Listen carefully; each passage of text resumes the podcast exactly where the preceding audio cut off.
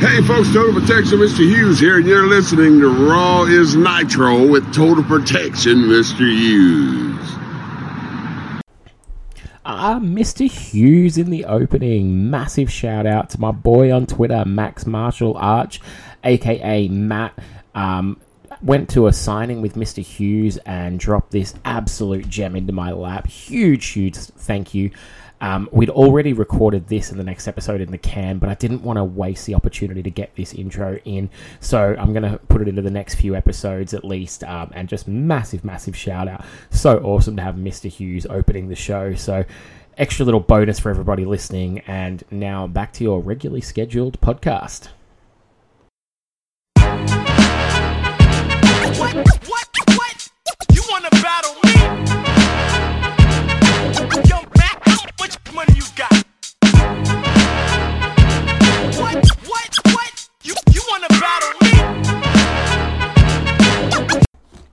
All right, and welcome to the Raw is Nitro podcast, the show that rips up the buy-rated TV ratings and declares some of our own winner, own winners even in pro wrestling's biggest head-to-head battles. I'm your host Lee Carlos Cunningham, joined once again by my main man Richie. What's going on, Richie?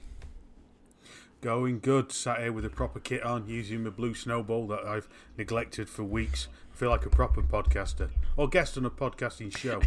yeah, all the same thing, pretty much.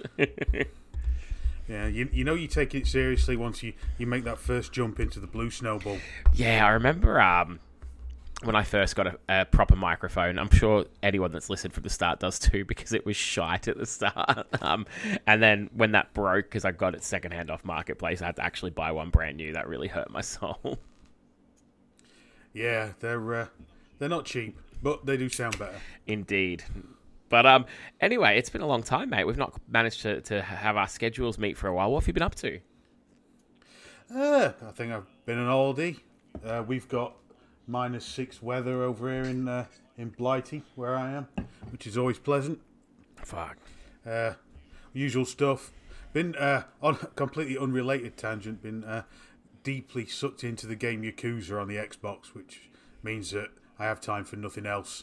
if I'm not with wife and dog, I'm pretending to be a Yakuza in 1989 Tokyo. Fair. I've actually just got back into NBA 2K on the PlayStation, so that's been taking up some of my evenings. Um, I, I FIFA was doing my head in. Um, it just every year they just change it slightly, and then they just miss the mark on one thing every year lately. And after after a month or so, it does my- it does my nut.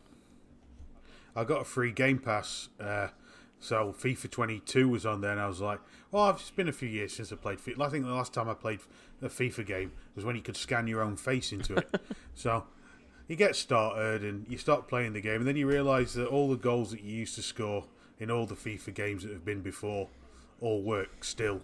Yeah, it's just that it's the the two things that they keep messing with that annoy me is is speed and defending. Like it goes from either like the attackers are ridiculously outpaced and could just run past you anytime they knock a ball, um, or then like they just break the defending, like so that a player can do fifty six messy dribble moves in the one area and you can't tackle them. Uh, and I just yeah, they, they can't seem to get the, the the formula right the last few years for me anyway. No, and I'm I'm much of the opinion, and it might be horrific to mention this. I don't think you're allowed to say it in uh, when you play games anymore. But I just like sticking the fucker on easy or amateur. You know, I, I'm not playing this for it to be a challenge. I'm playing to win the league. that's, that's that's my goal. Here. I mean, my goal isn't to like play three really hard fought one ones. That's real life football. This is a game. Games are for winning. Well, the thing is, see, when I get it every year, the first thing I do is load up a career and I'll play through a career season. But it gets to the point where, like, there's not a, the career mode hasn't changed in about 15 years now. So I get online and play someone online, and then I have to be somewhat decent. Otherwise, I just get murdered 7 0 every game. yeah, that that uh, eight year old. yeah. Not only is he insulting your mother, but he's also uh, whipping you uh, from pillar to post. Now I played a season like two season modes, but then you like, well, I won't mind moving team, but the mechanics aren't smart enough to offer you a job. So it's like, go look for a job, and it's like, well, that that doesn't make sense because I'm the happy hundred matches in a row winner of this Austrian football team. Um, uh, technically, I would need to be offered a job to leave, and then it just irritates me, and I put it down.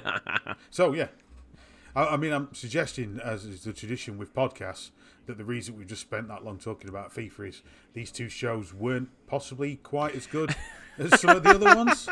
Well, maybe also the reason why it's taken us about half a year to get together and talk about it. Um, it's the March 13th, 1993 episode of WCW Saturday Night and the March 15th episode of WWF Raw. Um, which one did you watch first, Richie?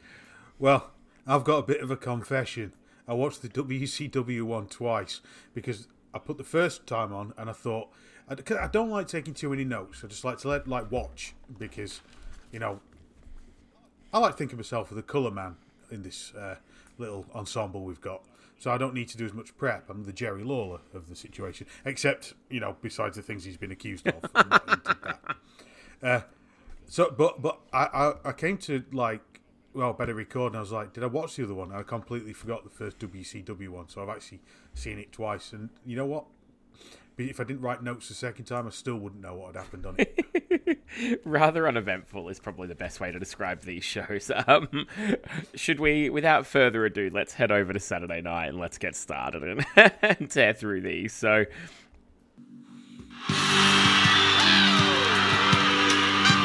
Welcome, everybody. This is Jesse the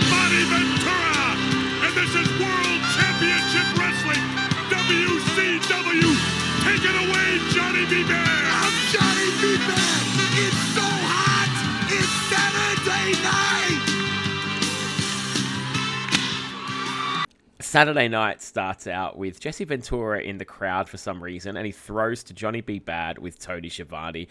Um, Johnny B. Bad's sort of doing like a, a quasi host position here at the start of the show, which is a little bit of a strange um, place to have him on there, in my opinion, but it, it was fairly harmless.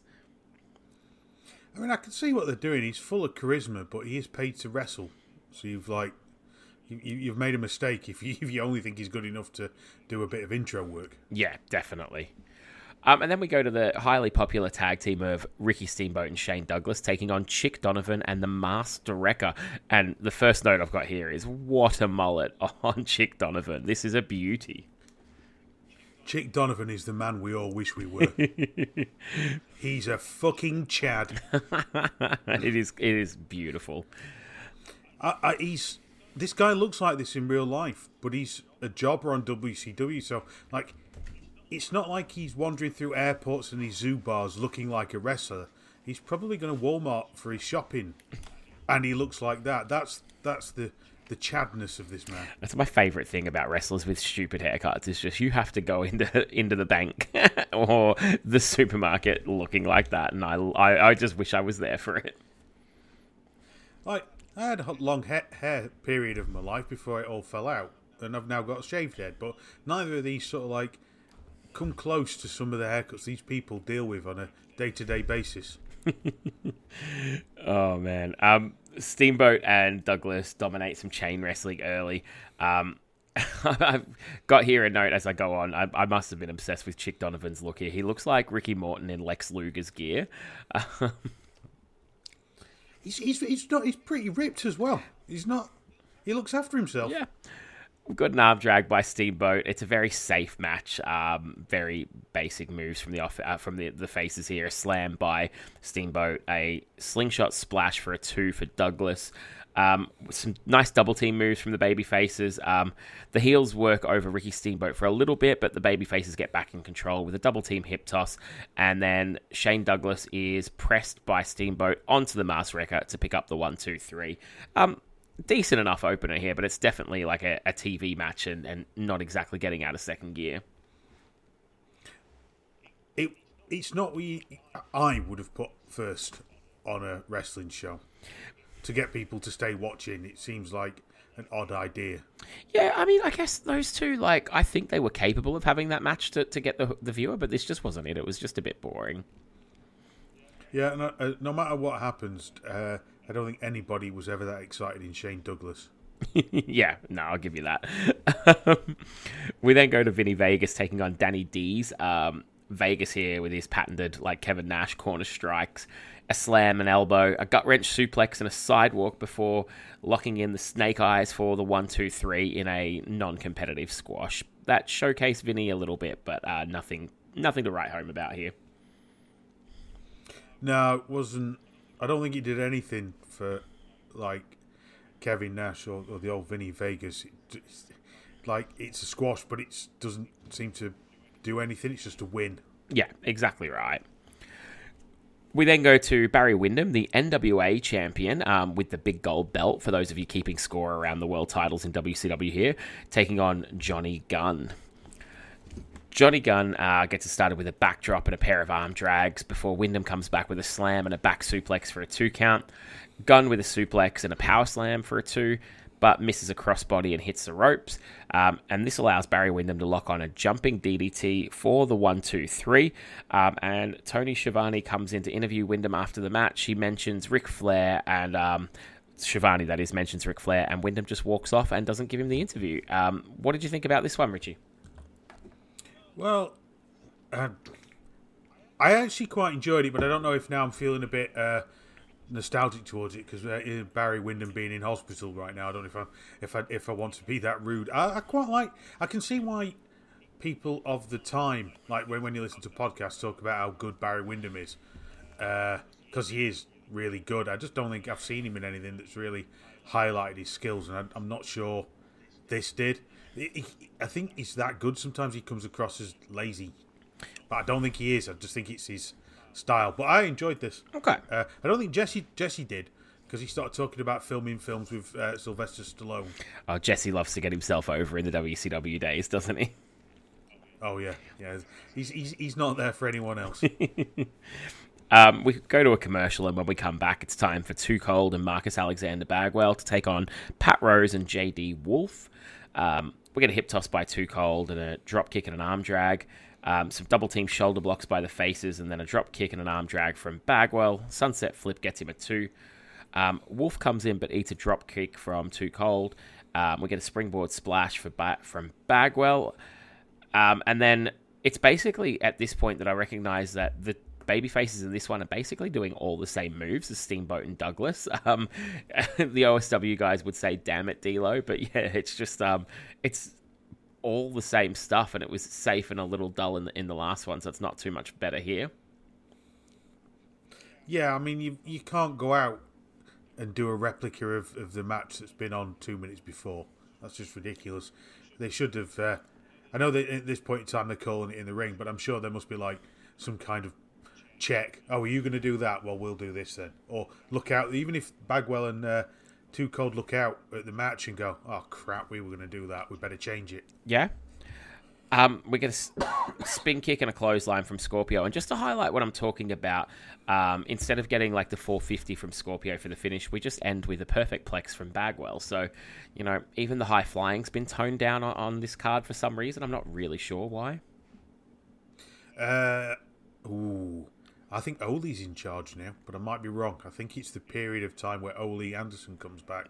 I don't know if he was uh, less enamoured with the. I mean, I was going to say flip flops, but they're hardly flip flops in 1993, are they? nah, it's like a, a little jump. Um, Missy Hyatt tries to sweet talk Larry Zbyszko into letting her chat to Ric Flair, which I'll splice in for everybody here. Well, you know, ever since Ric Flair came to WCW, he's been surrounded by controversy, that's right, that's Missy. Right. I really, really, really, really, really, really need to talk to Ric Flair, and I know since you know I. Yeah, but everybody wants to talk to Yeah. Ric Flair. That's the problem. But you are the living legend, Larry. And you know, if you get me back there to talk to Ric Flair afterwards, maybe you can tell me how you got the name, the living legend.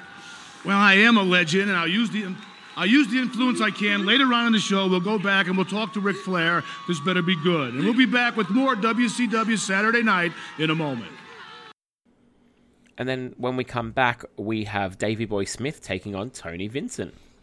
Um, Ventura calls out the rightfully awful um, bulldog mix of Rule Brit- Britannia here. Um, I'm going to splice it in for everybody to take a listen to. Tremendous crowd on hand. Tony Schiavone, Jesse the Body Ventura back on WCW Saturday night. And there he is. Take a look. The British Bulldog, Davy Boy Smith. What a great wrestler and a great superstar to have here at World Championship Wrestling. And he's got one thing on his mind, Schiavone. A fellow by the name of Van Vader, the World Heavyweight Champion. You take a look at his opponent, Tony Vincent. What set awful go. music that is, though. Listen to that awful music. What's wrong with that music?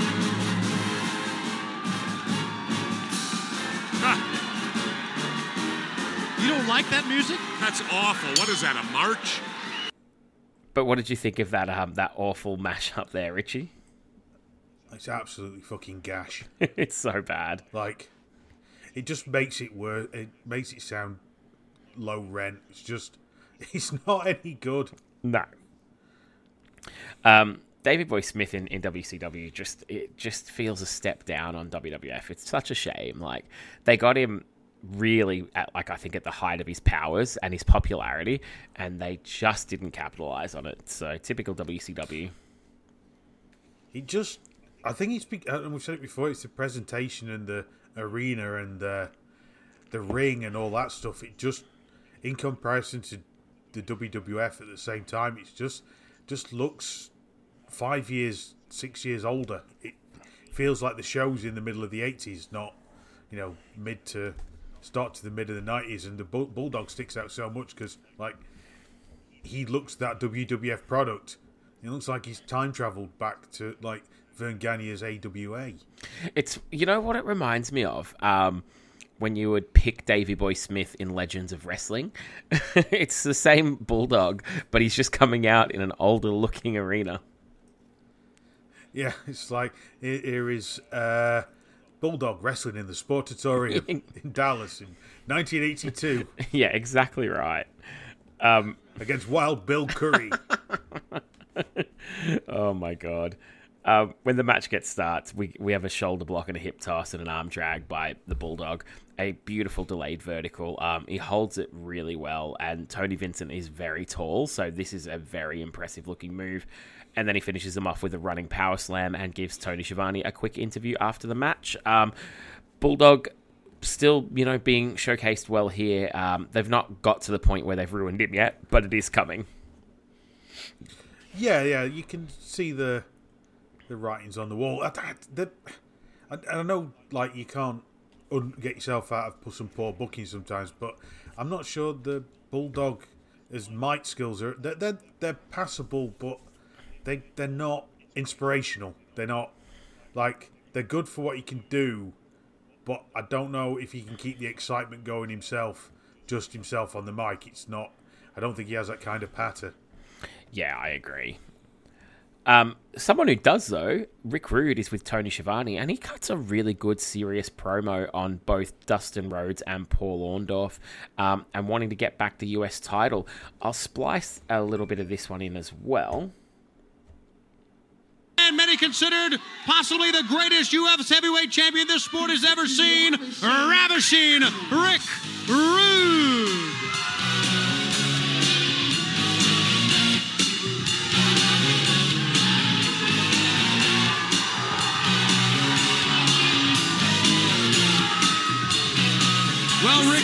I know You've got the clearance from the doctor. You're back in action. A lot has happened. Of course, Dustin Rhodes became the U.S. heavyweight champion.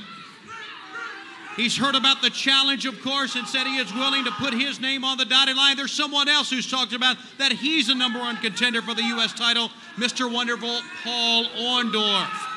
With all this going on, first of all, I want to ask how you feeling after the injury.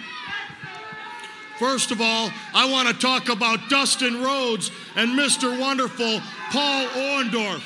It amazes me how Rhodes can hold his head up and even call himself United States champion.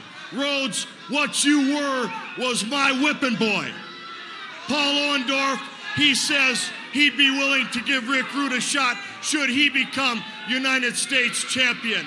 Well, that's mighty whitey, you fellas, considering the circumstances. You see, had the WCW decided not to rip me off, neither one of you boys would be in the situation you're in today.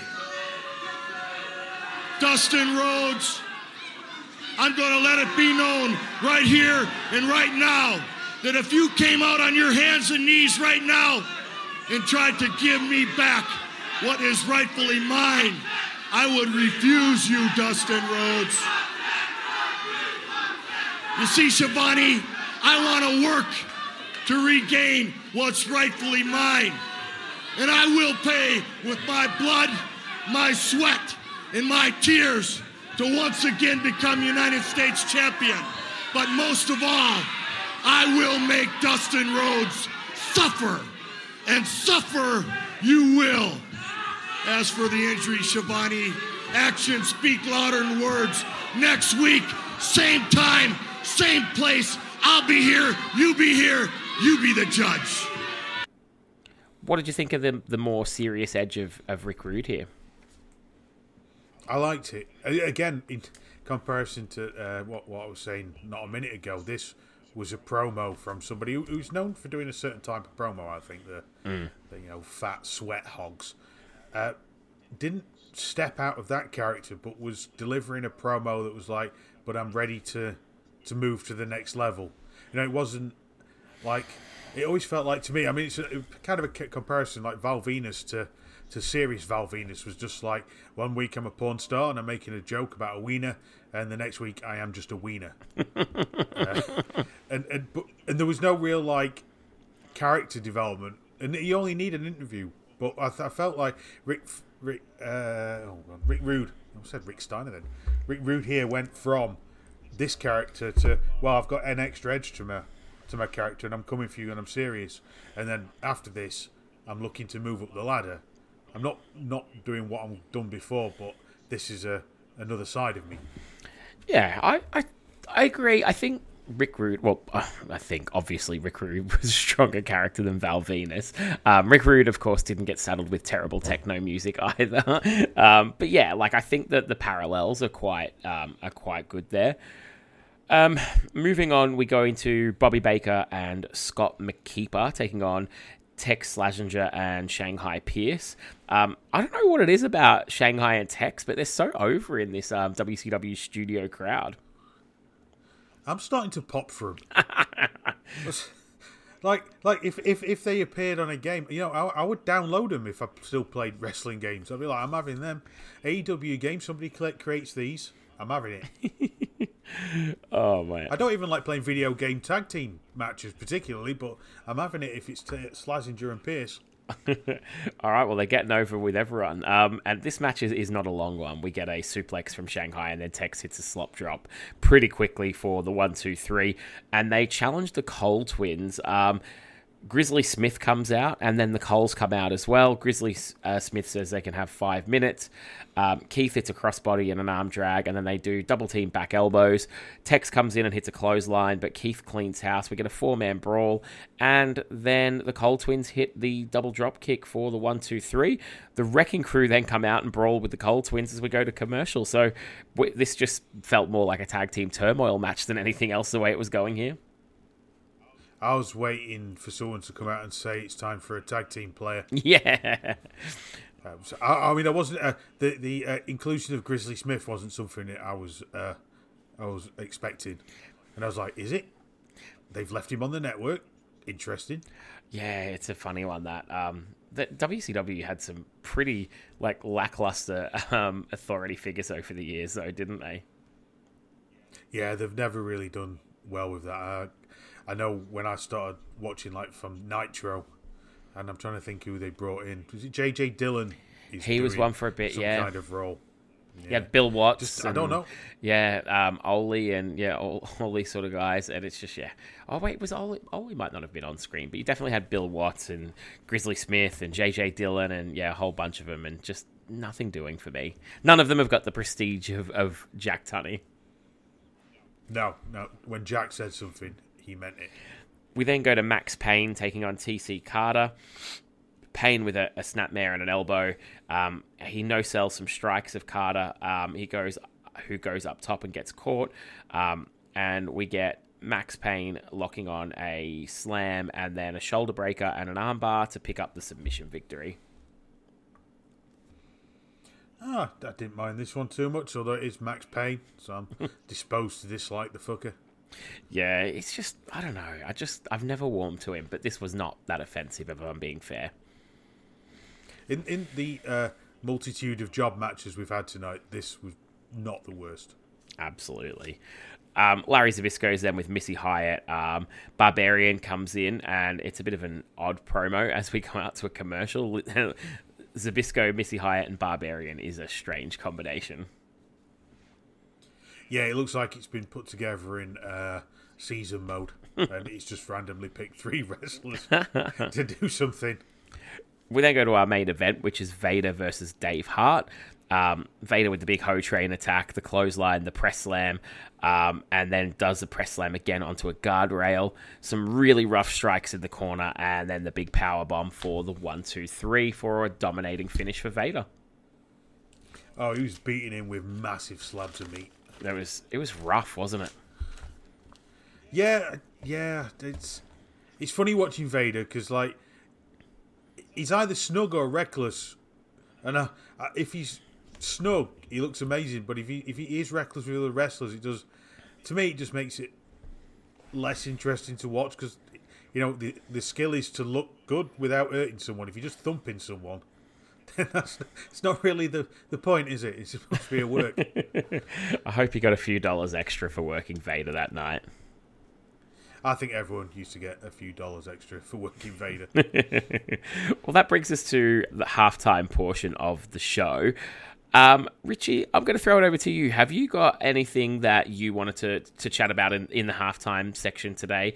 Um, I, I originally was going to ask, because we've been talking about wrestling video games, what were some of the earliest ones you played? But I'm not sure if you if you played wrestling games as a, as a kid, because I think you got into wrestling later on in life. I, I'm, I, I think yeah, yeah. Well, I mean, I was always a computer nerd, so uh, the arcades. I've definitely one of the few first ones I would have played would have been the was it the WrestleMania game, and then the Royal Rumble game in the arcade, and I know there was a Sega Mega Drive wrestling game that was one of those uh, no no famous people in there, and it was the hardest game in the world. But uh, the, the, one, I, and I think I've probably mentioned it quite a lot. I've, I've still got a massive soft spot, soft spot for him. It will always be the uh, WW. Ooh, what was it? It wasn't the ones that was the THQ engine. It's the ones before. Was it Raw and Attitude? No, Warzone. Warzone and Attitude. Warzone. That's yeah, that's it. Uh, and, and the funny thing was because I just got into wrestling, like I was playing the Warzone game about the same time that I was watching wrestling. And the Warzone game obviously had Bret, it had Bulldog, it had Ahmed Johnson, and I'm like, where are these fuckers? Yeah, it was um like I I didn't even know about the the uh, what do you call it Survive series.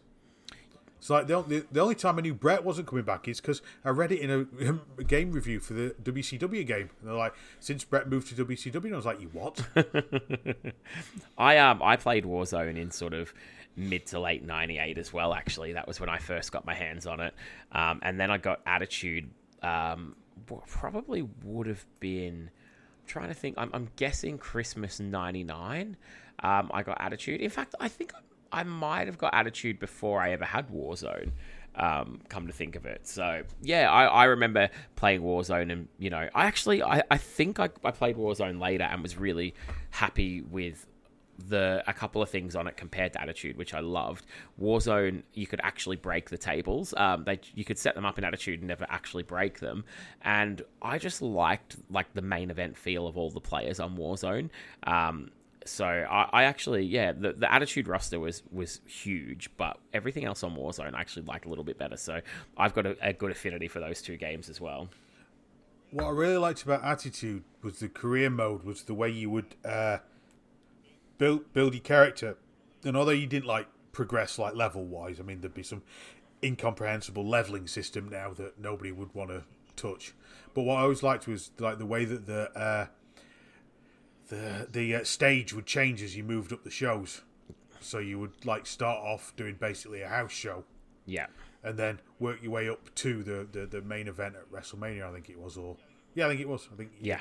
I mean, there was no story. I mean, you, there's no storyline in there like they did later, and you know, I, I guess because I was a bit younger and I had my imagination was still functioning, didn't really need it. Didn't need someone to tell me what was happening because I was like, well, you generally get in a feud with someone for a couple of weeks. Uh, you just didn't have any promos that then ruined it. Do you know? Do you know why it was still enjoyable though? Because this was before they realized they could charge you to unlock things, and you could actually go through and unlock characters playing it. Yeah, yeah, it's. I, I, I, I know the latest one's supposed to be good, but I just.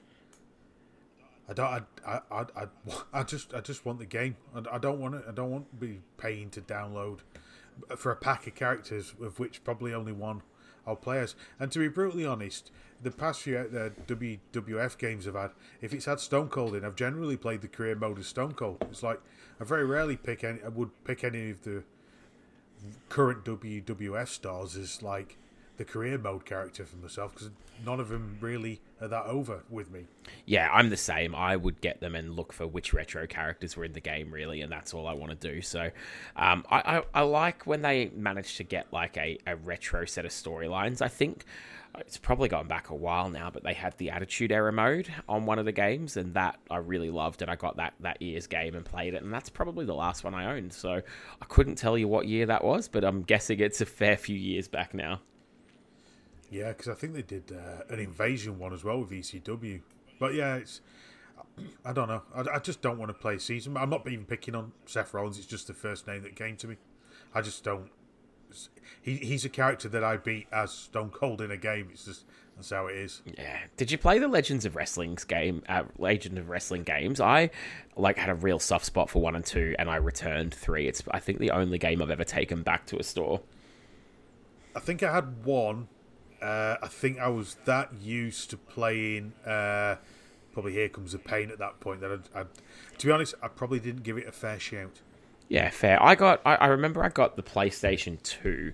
Um, I got it on like interest free, and you know used all my money to to pay it off slowly. And I got SmackDown Just Bring It, which I was a bit underwhelmed by, and I got Legends of Wrestling One around the same time. So I think if I'd have got the next SmackDown game, I can't remember what they, what it was now. It might have been Here Comes the Pain. No, it would have been. No, I don't think it would have been at that point. It would have been Shut Your Mouth or something. I probably wouldn't have enjoyed Legends of Wrestling as much, but because Just Bring It was a little underwhelming, I, I think I, I got in at the right time. The one game I've always wanted to get into, but I just I've never been able to sort of like sit down and play it for very long. Was it uh, EWR, the uh, booking game? It seems quite in depth. I'm, I can't believe you said that because I had that years ago, and just this week I googled and contemplated getting it again. But I, am too useless. Like I know when you first buy the game, it's generic characters, and you've got to go and find like a mod and change it, and I just can't invest the time into figuring out how to do that anymore. I'd say I, I I mean I've I've had it I've had it installed I, I think I've probably got the characters and it's like what do you want to do week one and I'm like don't know uh, you two go out and wrestle and then it's like this was a C show or whatever the ratings are and I'm like I just I just don't know what I'm doing I don't have the uh, the patience to book out a three month program Yeah, I kind of just want to like pick an era or a year with exactly how it was on January the 1st or whatever and start from there. Like I typically either pick 91, 98 or, or like 2000. But yeah, I just I don't have the time to figure out how to get started. I think it's probably one of those games that's become too detailed for me to be able to just pick up and play now. I mean there's definitely a podcast opportunity of wrestling podcasters or famous wrestlers who are now podcasters playing EWR and seeing if they can make a successful go of it. you know, like like Eric Eric Bischoff versus Jim Cornette uh, playing EWR in say for, with a 98 mod installed and see which one wins. Oh, that would be brilliant. Um, it'd have to be a video podcast though, because I'd have to see their frustration at the computer. Oh yeah, the, the why why will this not click? well, I don't think we're going to get any better um, than than that point there. So that's a, a pretty meaty halftime. Let's head on over to Raw and see what they've got to offer.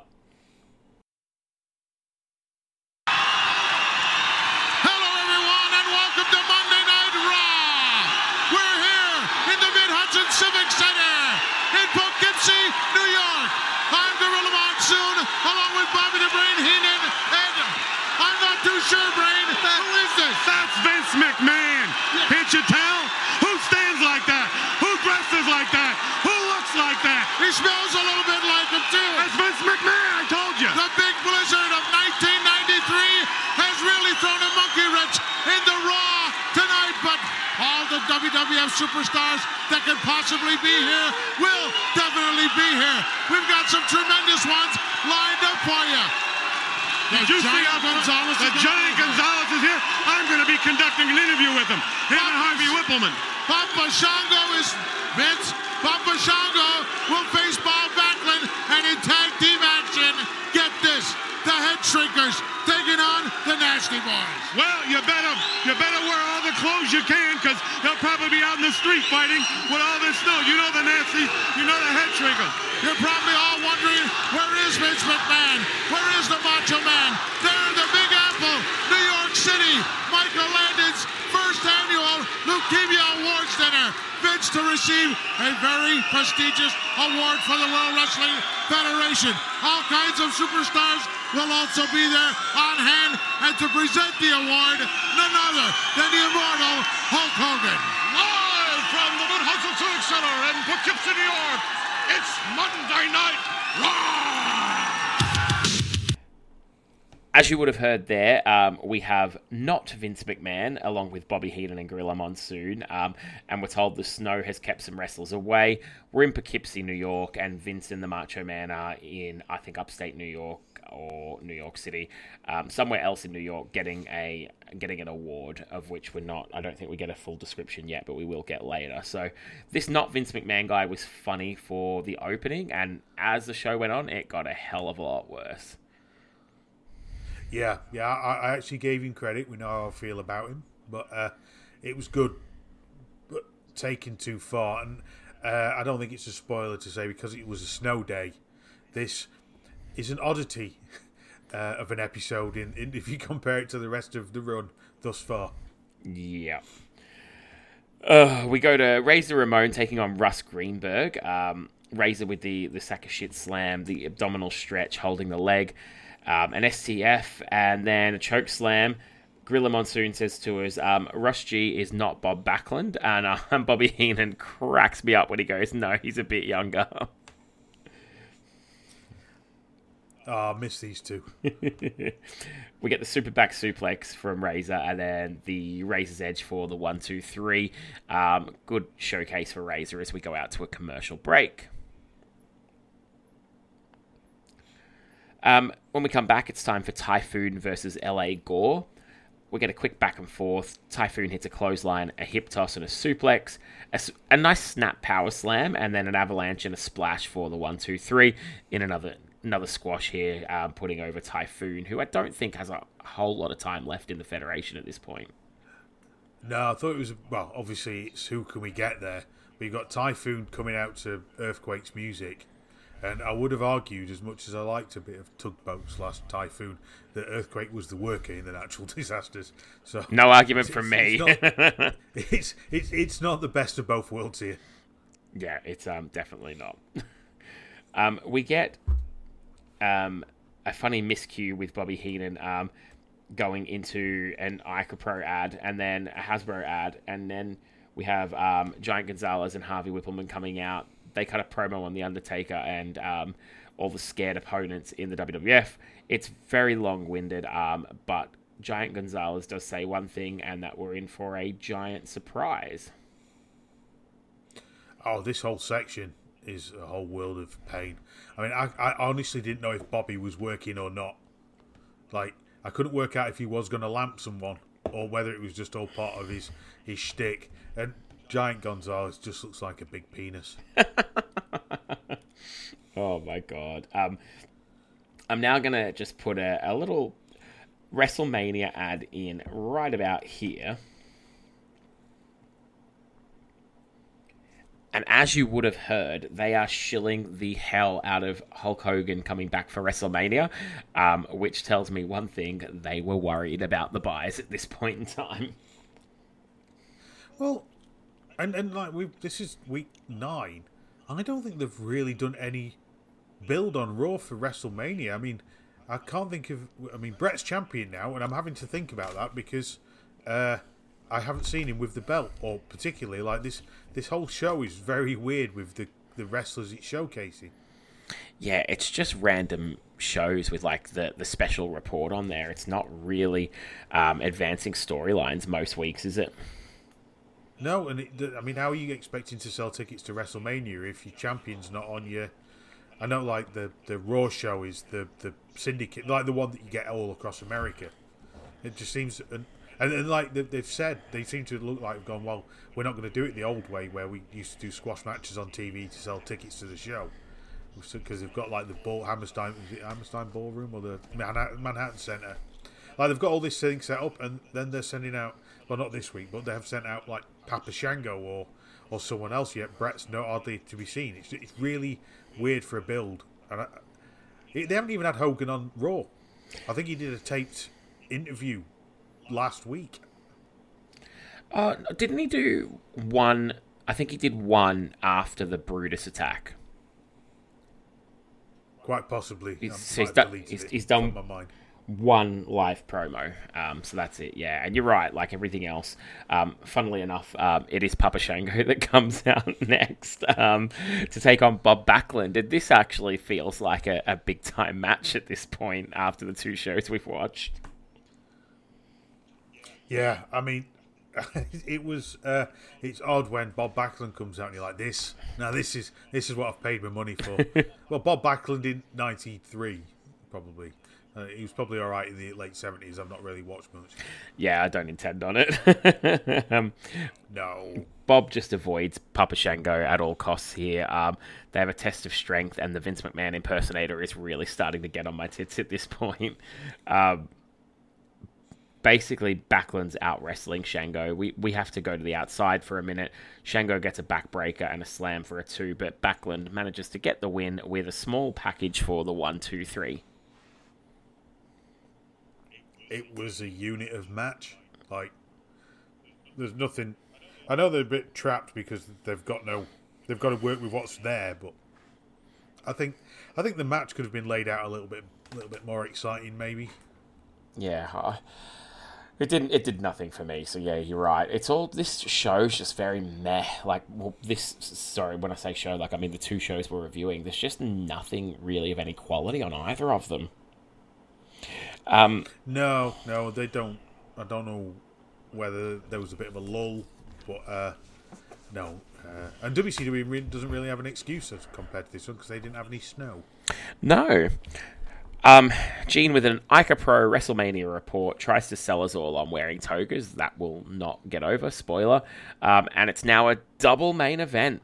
It's at this point um, nine WrestleManias in. There has never been a WrestleMania where any match Hogan was in was not considered the main event. And this as a kid pissed me off. Like when Hogan was in a title match, there was never a double main event. When Hogan wasn't in the title match, it was always a double main event.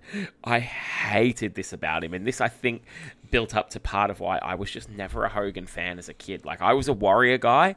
And of course, you know, first title defense on pay per view, SummerSlam 90, double main event. And I also loved Macho. He's defending the belt at WrestleMania 8. Double main event. Now we've got Bret defending at WrestleMania 9. Double main event. It just does my fucking head in. I think instead of Dick Move of the Week, when he, talking about this, it should be Dick Move of the Decade. Yeah, Hogan and the double main events is the Dick Move of the decade. I can get with that for sure. I mean, crikey Moses, they've got they've put Brutus the Barber Beefcake in the double main event. Now that's that Hogan's still got some sway. He missed a trick, Beefcake, not selling himself like on the um, you know, on the old timers scene as a former WrestleMania main eventer. I I, I think he's uh, probably not ever thought it through. He's he doesn't strike me as being a wrestling genius. I'm going to go out on a limb and say you never watched this show to see Mean Gene's report. No, not at all. Uh, Money Inc. cut a promo, the highlight of which is um, IRS calling the um, Megamani- Megamaniacs, yeah, Megamaniacs, the Mega Morons. Um, we then get an Undertaker promo and a, another commercial for WrestleMania before heading out to an ad break. They're not content heavy on this one, are they? No, there's a lot of filler. we then go to um, our main event of this show. It's the Nasty Boys versus the Head Shrinkers, and we get a big nasty chant from the crowd. So um, the Nasty Boys a bit more over than they ever got with me as a kid. Yeah, I basically wrote they don't appear to care, so neither do I. Yeah, I can get with that. Clothesline from Samu is followed by a clothesline from Knobs, a pair of which actually um, Nasty Boys with a double backdrop and arm breaker from Knobs. Um, quick tags and double teams from the Nasties. A, another slam from Samu and misses a top rope headbutt. Hot tag from Sags to Knobs and he cleans house. Double DDT um, to both of the shrinkers. They brawl on the outside. Um, we fight at a hot dog stand and they make a hell of a mess. Both get counted out, both teams. There's mustard on each other, um, chair shots uh, for all as well. So this was a bit of a chaotic finish to, to the last match. It, it wasn't for me. Uh, I'm, I, I'm not a Nasty Boys fan particularly, and again, I'm I, I'm aware that the head shrinkers were a thing and they've probably got quite a good legacy, but they've just been brought out cold to have a match against the Nasty Boys, also of which are relatively cold. So it, they, they, they, they didn't need to do all the stuff they did because the interest level was that low. It was just dudes hitting themselves with chairs for no reason. Yeah, it was a bit of a waste, really. Um, a bit late in the show as well. I think the crowd had died like we had by this point. Well, if it was snowing as bad as they say they were, I mean, everyone who's turned up are probably spending most of this show looking at their watch, thinking, "Yeah, I'm gonna have to get back out there and wonder how bad the snow is." So Yeah, you're right. Um, we finished the show um, a bit cold. It's uh, like a a bunch of like feel good vignettes about you know um, the charity work the WWF does, Make a Wish, Headlock on Hunger, etc. And it flashes a graphic on the screen: Vince McMahon, CEO and President. Um, I did not realize in 1993 they acknowledged Vince on screen as being like the um, the the main man of the company. no, I uh, I thought it was 90, probably 96, 97 when they started to allude to it. Like Same. The, again, the, the the Nitro Raw Wars. I think. I mean, I would have said. I mean, from memory, it's when they started doing the billionaire Ted things that they started to drop more hints that Vince ran it. I didn't realize at all that. Uh, uh, if someone had asked me in '93 who ran, who was the president of uh, WWF, it would have been Jack Tunney. I'm with you on that. I yeah did not realize this was a thing. That takes us to the end of Raw, so um, I think this is going to be a bit of a you know tough one, or maybe not to rank. So let's jump straight into the rating, shall we? Um, the the the crowd um, heat, I think, is just a matter of who you felt was more over on the night between the Nasty Boys in WWF and uh, Tex and Shanghai in WCW. Um, I, I think WCW for me wins this because I, I, I although it's kind of unfair, I do get the feeling with the Poughkeepsie crowd that they're they're one looking, what they've got one eye on the door, and they've not been given anything to make them forget the fact that there's snow piling up outside. Like I don't think Papa Shango and Bob Backlund would make me stop worrying that I'm not going to be able to get out of this building. I reckon I'd go start shoveling, to be honest. Um, but yeah, I'm with you on that. I went WCW as well. Um, for me, there was pretty much no storyline advancement on Raw. Um, so there was slight storyline advancement on WCW. So I went that way again. Which way did you fall on that one? Oh, I agree. The uh, even, I mean, the the bulldog interview was the only bit of storyline enhancement, uh, advancement that they had. But like you said, it did exist there, even if it was minute. Yeah, and I think the snow, like we've already talked about, kept a lot of wrestlers away. So I also went WCW with the characters, although it was a pretty close run one. Um, where did you fall on that one? Yeah, yeah. I mean, obviously, we, they WCW have the advantage of having a, an hour and a half show, so they get more people on there naturally. But I, I still, you saw more names. They weren't doing great stuff, but you definitely saw more names uh, and bigger names. I think, and more relevant names to what they were doing on WCW. Yeah, definitely. Um, production quality, I went with Raw because even with having you know half the crew and the talent away, it still feels newer, as we talked about earlier in the show. So that was an easy one for me. Uh, did you did you fall the same way, or did you go a different way? Uh, no, WCW didn't do anything particularly wrong, but as I've said, it always feels a bit dated. And to be able to put that show on, having less of everything, is, is, is a damn fine testament to the skills of the production team of the WWF at the time. Definitely. And um, match quality, I enjoyed zero matches and I didn't think anything warranted winning, so I went with a tie because both shows lost. uh, there's there's there's no argument from me here. I can't even think of anything. I mean, I enjoyed the Vader match, but it wasn't like uh, one to put on your list. You know, your top ten matches watch this year. The Vader match from this WCW. So, yeah, I don't feel like I can rightly say one was better than the other. So we end up with WCW taking the win. Um, but this, like, the ranking system is what it is. It's designed just to pick a winner. But I think, like, I'd have to say, this is possibly the two worst shows I've watched in at least the last two years of the podcast. Just nothing happened. I did not enjoy either of these shows. There's a lot of times when, like, especially like with Duncan doing SmackDown and Thunder, I love the SmackDown stuff. It brings back nostalgia. I look at Thunder and wonder how the hell they stayed on the air. But um, this just had no redeeming qualities across either shows. It actually sucked.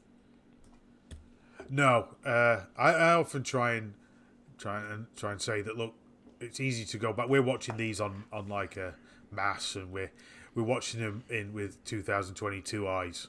Uh, and you know, it, if I was a kid then tuning into the wrestling on a Saturday night or a Monday night, would I really feel that way? But I think there is undeniably, no matter what time period you watch these two matches, they are absolute pants. uh, even even worse than uh, what was a really pants show. Uh, the last time we reviewed this, and I'm going to put it on par of that. Didn't we watch? Did we? Did we? Didn't I come on and review an ECW show ages ago? And it was just a, a show long brawl, which was possibly one of the worst things I've ever watched wrestling wise. it was up there for awful. Uh, I think it might have been a pre- uh, preempted Raw or something meant we had to watch yeah. WCW to get two shows in. But uh, and actually, it wasn't awful. Awful is a thing. It was nothing. It was the middle. It was a required amount of wrestling to fulfill our licensing and uh, wrestling contracts with the networks. That's what it was. Yeah, absolutely terrible. Um, well, sorry to end the show on a downer, everybody, but that's the two shows in the can. So, um, thanks everyone for listening. And Richie, great to chat to you again, mate. It's been a while, um, but really enjoyed um, being back together on this one. Yeah, I can't wait to uh, do week 10 over the Christmas break. So, uh, Merry Christmas to you and all yeah, Merry Christmas, everybody. Um, this will be probably the last show that comes out before Christmas. So thanks, everyone, for listening. And yeah, have a happy holiday, whatever you celebrate, and enjoy yourself and take care. Merry Christmas, motherfuckers.